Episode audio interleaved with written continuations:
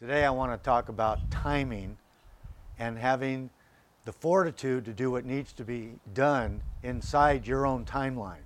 It's one thing to say I want to retire at 60, but when you make that decision at 50, time's no longer your best friend.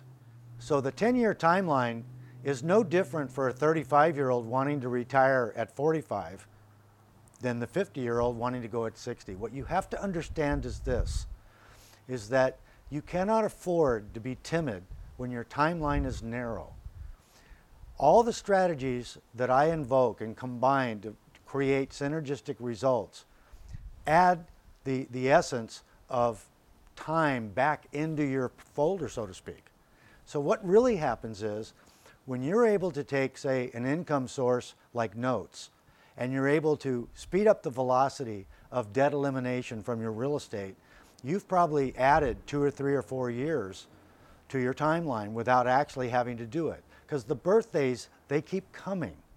So when you're being synergistic in your approach by the combination you use of various strategies to hit your goal of retiring whenever it is, you have to understand that if you hesitate, if you're a little bit resistant to what might be the better way to go, that's okay, it's your comfort zone. But just understand that the clock never stops ticking, that you always have to understand there's a way that will make it go more quickly for you and to your best interest, and you must learn to be comfortable if it's possible.